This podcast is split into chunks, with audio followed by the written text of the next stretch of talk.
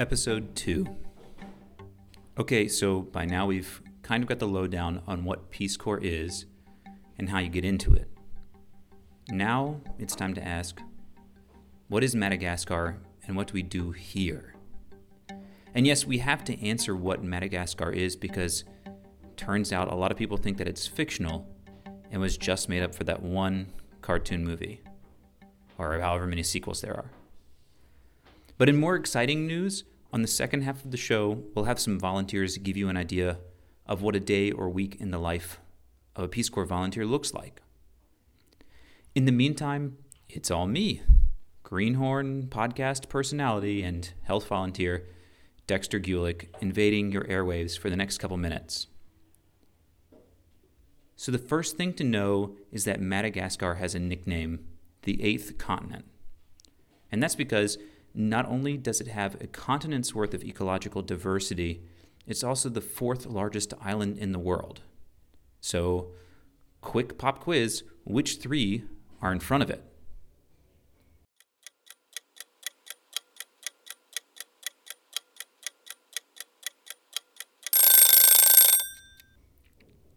All right, time's up. The answer was Greenland at number one, New Guinea at number two, and Borneo at number three. And to the crowd that's all up in arms, like, but what about Australia? Well, that doesn't count because it's an actual continent, which kind of feels like a cop out.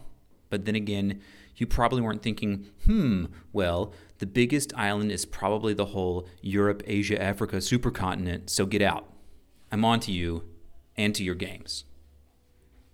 So, back in ye olden times, Madagascar was sandwiched between Africa and India in a supercontinent called Gondwana. Around 132 million years ago, it split off from modern day Africa, and then about 88 million years ago, it broke up with India. So that's right, Madagascar's a part of the African Union now, but its most recent neighbor was actually India. What's more is that the first permanent settlers of Madagascar came from Borneo remember that third largest island, somewhere around 400 BC, roughly 7,700 kilometers or 4,800 miles, as the crow flies, all in outrigger canoes. It wasn't until about 600 years later that the Bantu people, from what's now modern day Mozambique, crossed over and settled Madagascar as well. So, even ethnically, Madagascar's roots lie closer to Asia than to Africa. And you definitely still see that, especially in the diet, because people here eat so much rice. So much rice. Anyways, as people moved around and settled the island, their geographic disparity led to ethnic groups and dialects to develop. Right now, the quote unquote standard Malagasy is based off of the Merina dialect, spoken by the Merina people. And we'll get a little bit more into the reasons for that in a bit. But the main 18 ethnic groups in alphabetical order are Antefasi, Antimoru, Antesaka, Antambahoaka, Antankarana, Antanosy, Antandroy, Bara, Betsileo, Betsimisaraka, Bezanozano, Mafali, Merina, Sakalava, Sihanaka, Tanala, Tsimihety, and the Zafisoro. That's a mouthful. I'm gonna give me give me a second. I'm gonna get some water. Doing great. And remember, each one of those ethnic groups speaks a different version of Malagasy. And traveling between regions, you can sometimes stop understanding people. This is especially true, at least for me, when I try and speak to anyone from the deep south, the Atandrui, because that dialect is just so bizarre compared to what I speak. And to really beat this horse some more, linguistically, all of Malagasy is an Austronesian language, meaning it is primarily derived from its first settlers from Borneo. Again, Madagascar is really not African. Now, the three biggest ethnic groups are the Merina, the Betsimisaraka, or in English, the mini inseparable, and the Betsileo, in English, the many unwearied or untired. There's a mountain range that basically runs tip to tail in Madagascar, and the highlands of these range is where the Merina and Betsileo people live. The Betsimisaraka tribe lives on the east coast, which is out where I live. And what we speak out there confuses the folks in the highlands because even our greetings are different. Folks in the Betsileo or Merina regions will go for a salama, whereas my dialect calls for a koriabi. Radically different. And along with regional dialect, culture is radically different between these groups as well. For instance, the folks in the highlands are the economic titans of Madagascar. They've got the whole farming thing all figured out. Some places even make cheese, and having dairy cows here is really, really rare. Most places only have zebu cattle, and so on. Where I live in the East Coast, the economy revolves around cash crops like cloves and vanilla. In fact, my region's name is Analanjirofo, in the forest of cloves. And we don't grow much else here besides rice and some greens. So originally, all these ethnic groups were distinct entities controlling their own territories. In fact, they didn't even have a word for the entire island of Madagascar, just distinct spots that these particular tribes occupied. The name Madagascar is actually a misnomer uh, from Marco Polo, I believe, trying to find Mogadishu. He botched that one up. These distinct ethnic groups living on their own, this idea changed during the reign of the Merina king Radama I, who in 1817 signed a treaty with the British that both abolished the slave trade in the Merina kingdom and secured British financial and military support. And though at the time being a fairly small kingdom, the technological support in their warfare basically allowed Radama I to secure most of Madagascar under his rule. The French were also around, and under the pretense that the Malagasy people hadn't respected a prior treaty, they invaded in 1883. The British capitulated the island as a French protectorate in 1890, and after a larger scale invasion, the island was annexed and declared a French colony in 1896. This lasted all the way until 1947, when on March 29th, a group of pro independence Malagasy, frustrated by France's refusal to grant independence through legal avenues, began to rebel and coordinated attacks in the cities of Moramanga and Manakara. And while the surprise gave the Malagasy the upper hand, by May the French had brought in additional reinforcements from other African colonies, and the rebellion was eventually quelled in December of 1948. During the war, the French committed a whole host of atrocities, such as war rape, dropping prisoners out of airplanes, torture, and the like. End of the day, the death toll was 550 French nationals, 1,900 French supporting Malagasy, and on the other side, anywhere from 11,000 to 100,000 Malagasy people.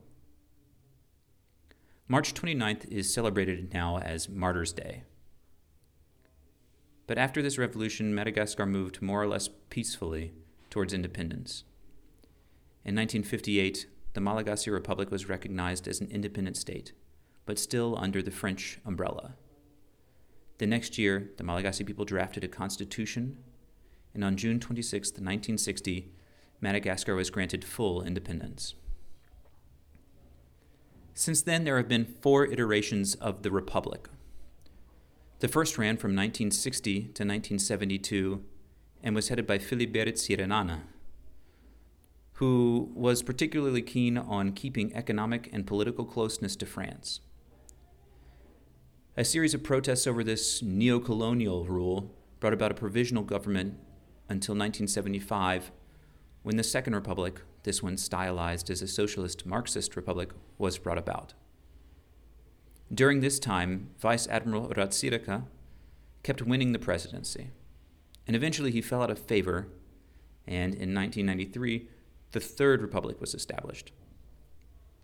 After that first term was up, though, Ratsiraka, the man who was president during the entirety of the Socialist Marxist Republic, got reelected into this new government he only lasted one term because in 2001, the country voted in Marc Ravalomanana.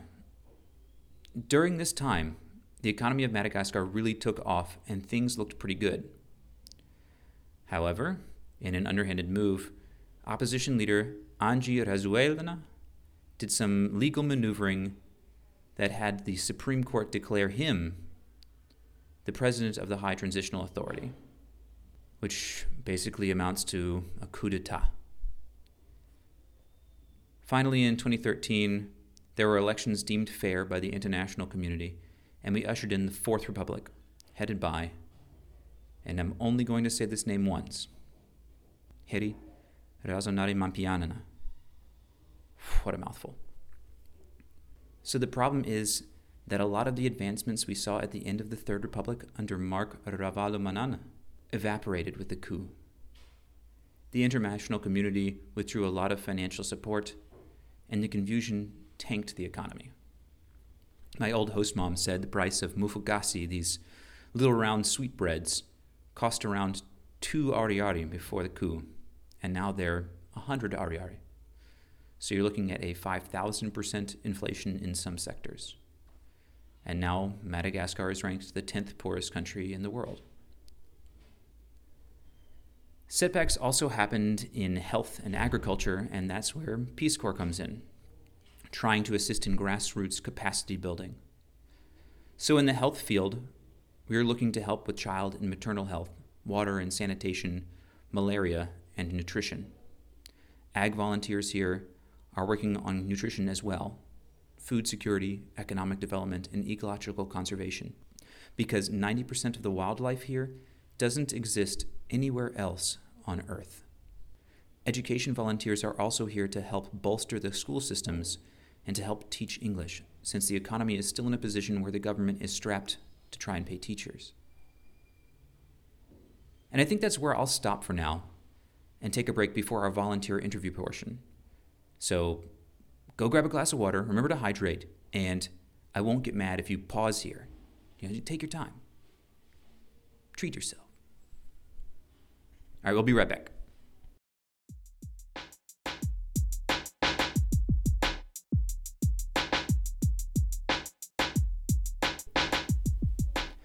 All right, so we're at the break in this episode, or as I'd like to call it, halftime. Hope you've got those orange slices and cold Capri Sun because you've been working hard out there.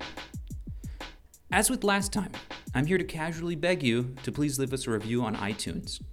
It'll really help us to get up in the charts as we're starting out and trying to get an audience base. Subscribe to us, tell your friends about us, tell your mom about us, and hey, maybe we can do a little of the explaining what Peace Corps life is like for you. All I'm saying is that if you scratch our back, we'll scratch yours. Metaphorically, I mean, like, don't make this weird. But I mean, like, I guess if, if you're offering, like, it'd be nice. Okay, enough again. Thanks so much for listening, and here comes the second half of the show.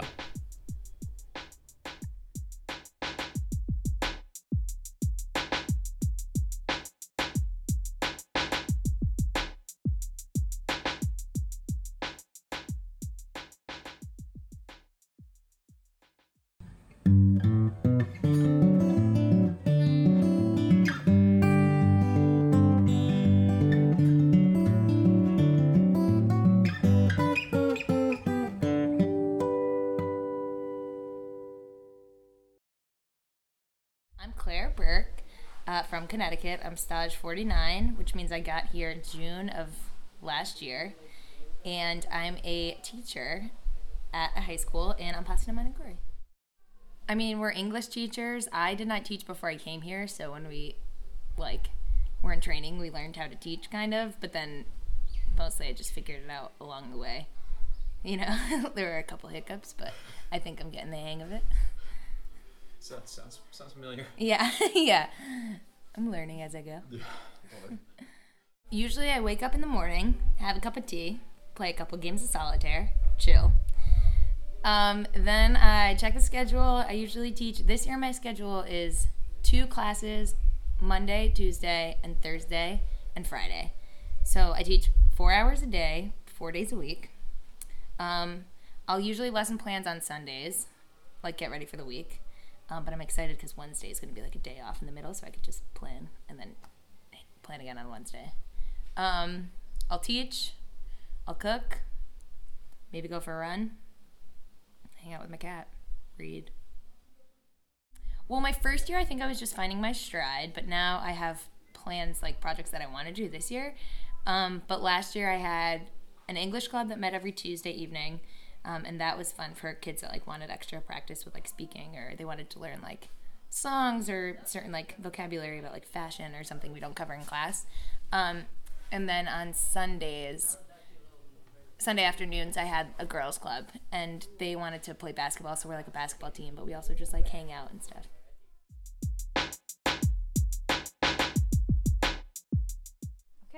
My name is Marie Fleming. I am in the ag sector, and I live in Ampasina Maningory on the East Coast. I am the first ag volunteer, but I have two site mates one health and one ed, which is amazing because we're the trifecta. But with the health volunteer, it's been really easy to find projects that we can collaborate on. Um, specifically, the cooking demos that we've been doing. Um, so I have the SEECALINE Garden, where I work with the mothers in the garden, and then we have the health volunteer who's super mahai, super great at um, the whole nutrition side of things. So then we pick the things from the garden, or we work in the garden, and then we can transfer that over to a cooking demo immediately. Um, and talk about why these things are good to eat. And look, we just farm them, so it's not too hard to do. Um, I don't have a daily routine. It changes every day. I have no schedule. So sometimes in the morning, I wake up and I'm like, oh my gosh, what am I going to do? Um, but I think because of that, I've found I've found people. I just I go at least the first like 2 weeks at site. I had no plan every day. I woke up without a plan and I would just dr- drink my coffee with my host family and then someone would come up to me and be like, "Hey, let's go on an adventure." But really it was like, "Hey, let's go into the forest." and so I'm like, "Okay, I'll go into the forest." Um, and the next day it's like, "Let's go pick jirofo. Let's go pick cloves." And all of a sudden I started meeting lots of different people and now I have somewhat of a schedule because I can go visit those people. But now I, I really don't have. I don't have a daily schedule. But the things that I do have to do every day are water the garden and kind of look for like the new project. Um, and twice a week I work in a garden with a SEECALINE, um, recent mothers, and I work with ONN. Um, yeah. so what is a SEECALINE? Um, SEECALINE is a nutrition center and it is completely run by mothers and the ASEAN. Yeah. And what is an ONN just for like the folks back at home? Um, is the the National Food and Nutrition Organization in Madagascar. Yeah.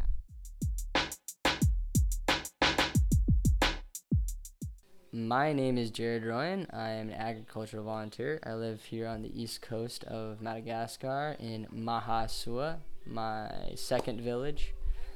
My first village was Andrangaza, and yeah, um, the agricultural sector here, I would say, is more of a freelance. You find the farmer that's the most diligent, the most active, and you try to work with them the most with anything that they're interested in learning. Um, the only trouble with that is sometimes there is no direct one person to work with it's just you have to find the right person, the one who me- meshes with you the best and can relay that information to the locals better, so the other Malagasy people.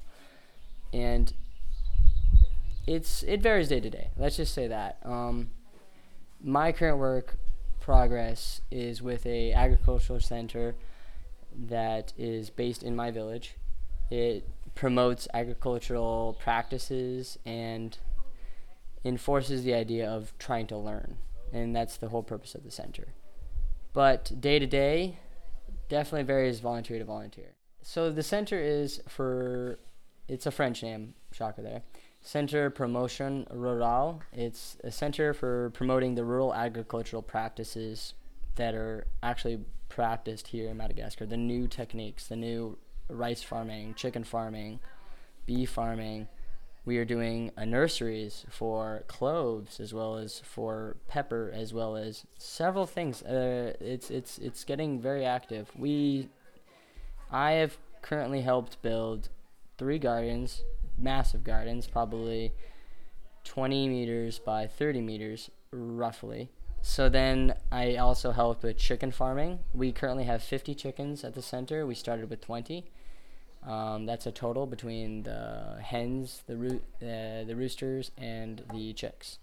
So now we have 50 chickens through the technique that I learned through Peace Corps and through my service and practiced.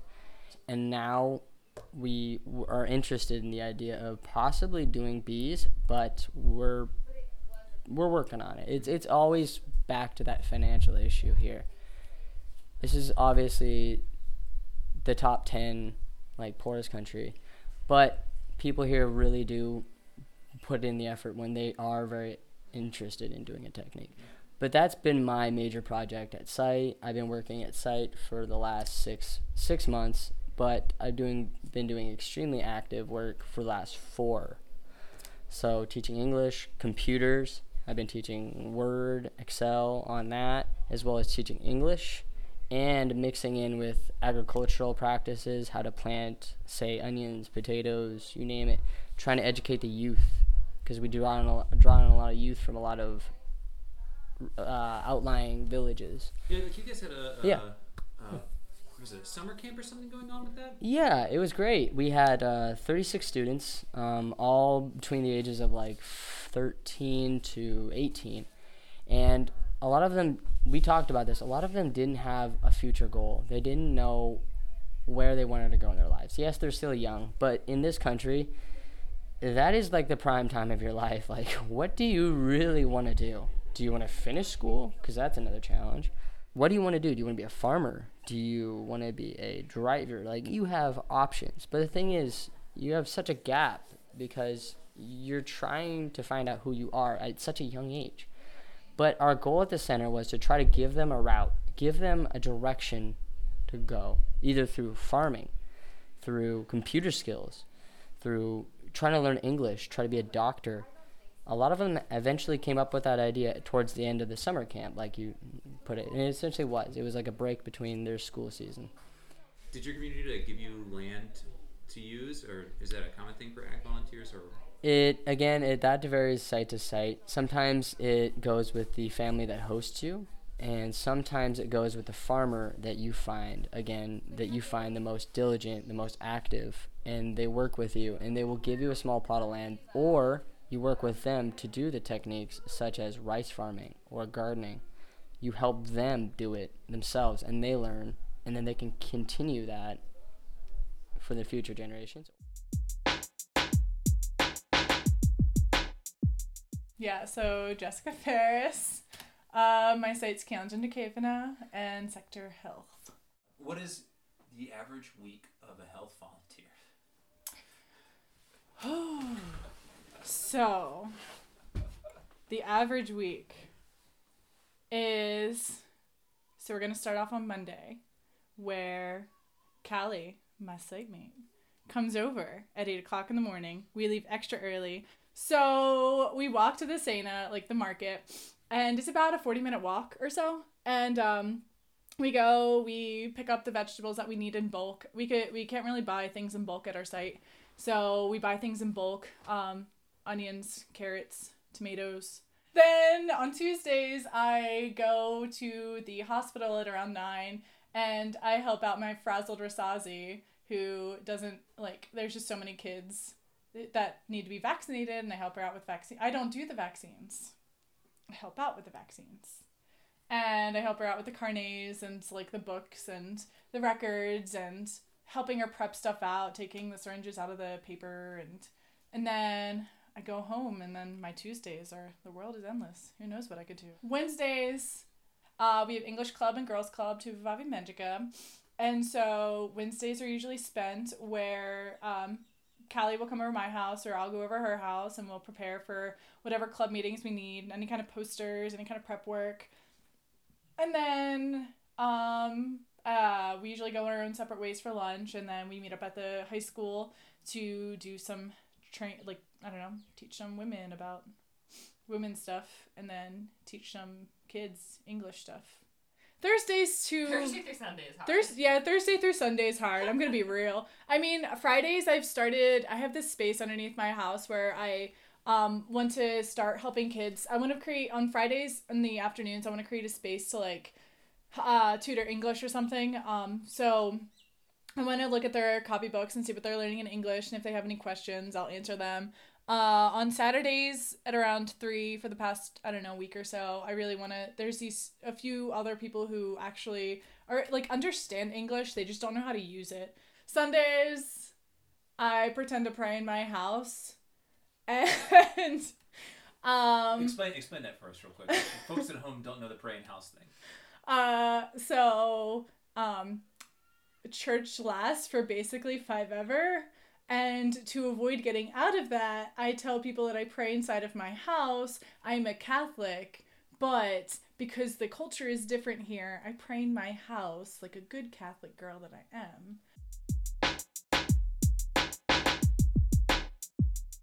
Uh, my name is Belen. I am a health volunteer and I live in Ampasime Manansachana on the east coast of Madagascar. So I I switched sites after being at my previous site for one year, and now moving into my new site, it's been like having to reintegrate all over again has been difficult.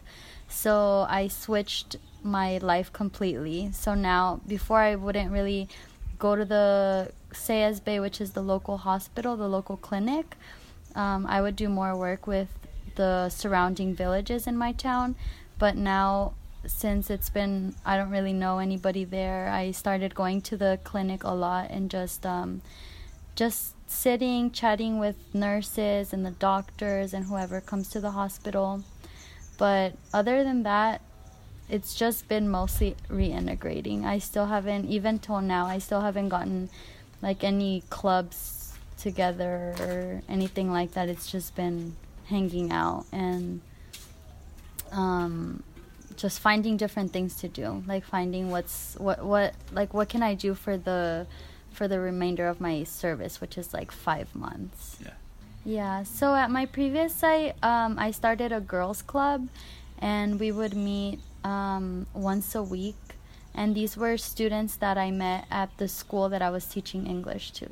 Here in the villages, a lot of people will come up to you and be like, oh can you teach me english? Like i really want to learn english. And i feel bad because i used to just be like no i'm a health worker. I don't i'm not an english teacher. But i'm just like okay this is what people want. Like there's a lot of people that want to learn english. So i started teaching english and in that classroom um, i started a girls club. So we would meet every week and we would talk about just we started off just like with bonding activities. So making like friendship bracelets and drawing and stuff like that and then we started getting into like information on like periods and like sexual reproductive health just things like that things about like self-esteem and stuff. So that was my favorite like one of my favorite things that i've done at site but currently we're doing a malaria bike ride here on the east coast and for the malaria bike ride we got together a group of volunteers within the region. Um, and so we've been visiting each of the villages and having um, lessons on malaria, mostly to younger kids and at schools. So teaching about the symptoms of malaria, the importance of sleeping under a bed net because malaria is such a big problem here, but people are just not sleeping under the mosquito nets. A lot of like the the doctors and stuff in the region wanted us to also incorporate the plague into it because um, I mean we're reaching all these like large groups of people. And so we've been doing talking about the plague. And it's funny because a lot of people are already over it. It's like people think it's nobody's talking about it anymore. So it's not a big deal anymore so during our festivals, toward the end, we also remind people like, okay, well, the plague is still here in Madagascar and you need to take care of yourself. So these are the symptoms for the plague and things like that.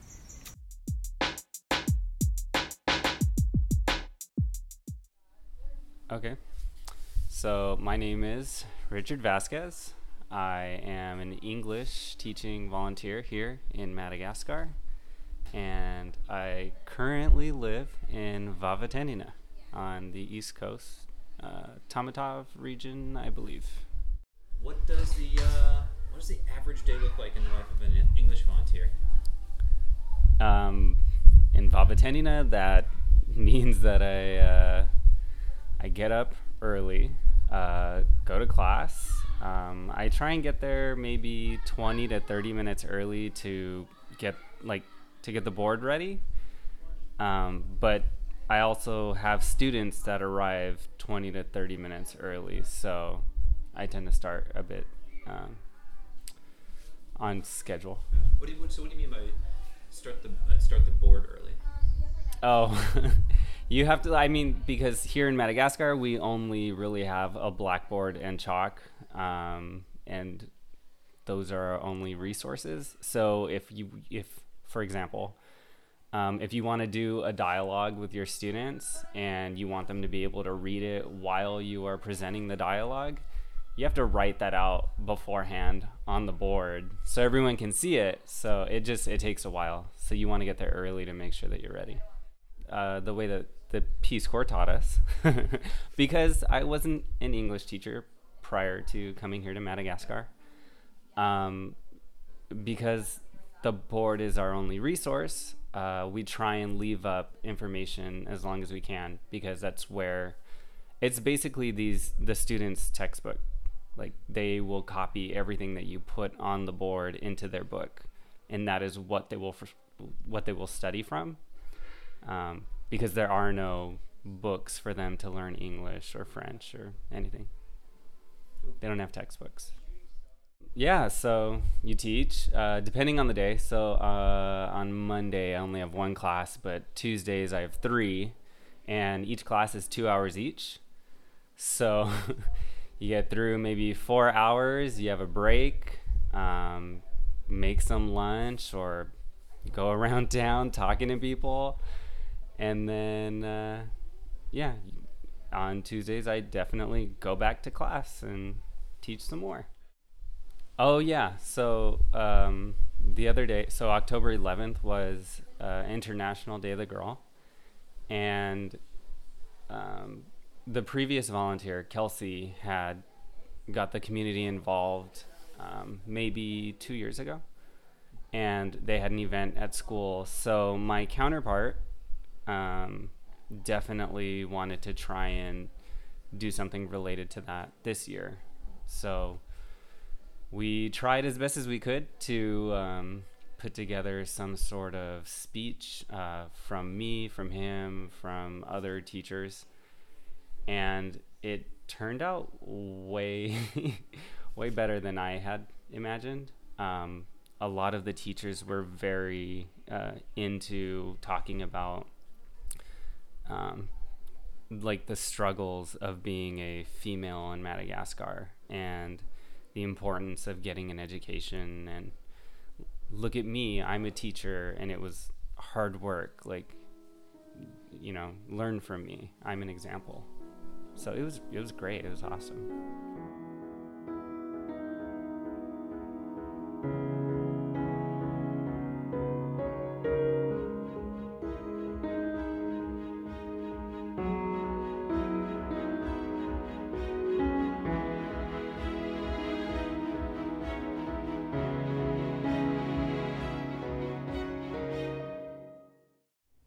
This has been an episode of The Third Goal, a production of the Peace Corps Madagascar Media Committee. Special thanks go out to our interview panel today and the members of the Media Committee for their continued support and passion. Stay tuned for our shout out session. My name is Jared Ryan, and I'd like to give a shout out to my brother Josh Ryan for working extremely hard and finally purchasing his own home. I am very proud of you and can never can never be more proud of you in my life. Hi, my name's Belen. My shout out goes to my mom. Uh, te quiero mucho, te extraño y pronto nos volveremos a ver. Hi, my name is Dexter Gulick, and today my shout out goes to my lovely grandparents, uh, Marcina and H.D. Harmon. Thank you guys so much for all you've done for me over the past 27 years of my life, and I can't wait to see you guys again. This is Claire Burke, and my shout outs obviously go to Mom and Dad, thank you for the care packages. Keep them coming. Um, all of my sisters for keeping me updated on what's going on back home. And um, Taylor and Mose because you guys are awesome and I love you. My name is Jessica Ferris, and I want to make the shout out for Channing Kaiser, my best friend. I love you. Keep rocking it. You're doing stuff, and it's amazing. Keep rocking it out west. Do good. Okay. Hi, my name is Marie. I'm from Boston, and everybody knows that here. and I need to give my Boston shout out to my best friends and my parents. So, my mom, my dad, my sister, my brother, and I can't wait to see my mom and dad because they're coming soon. And now I'm just going to name my best friends. Okay, guys, I love you. Liza, Margit, Rachel, Amina, Caroline, Emmy, Grace, Mallory, Blake, and Katie. Your memories keep me going and make me sad sometimes, but usually make me happy. Thank you. Shout out. My name is Richie, um, and I just wanted to give a shout out to my family, um, my parents, my sisters, um, my grandma, um, Nanny. I miss you so much, um, and Rochelle. Like you guys, I love you so much. I will be back soon. Stop worrying. It's okay.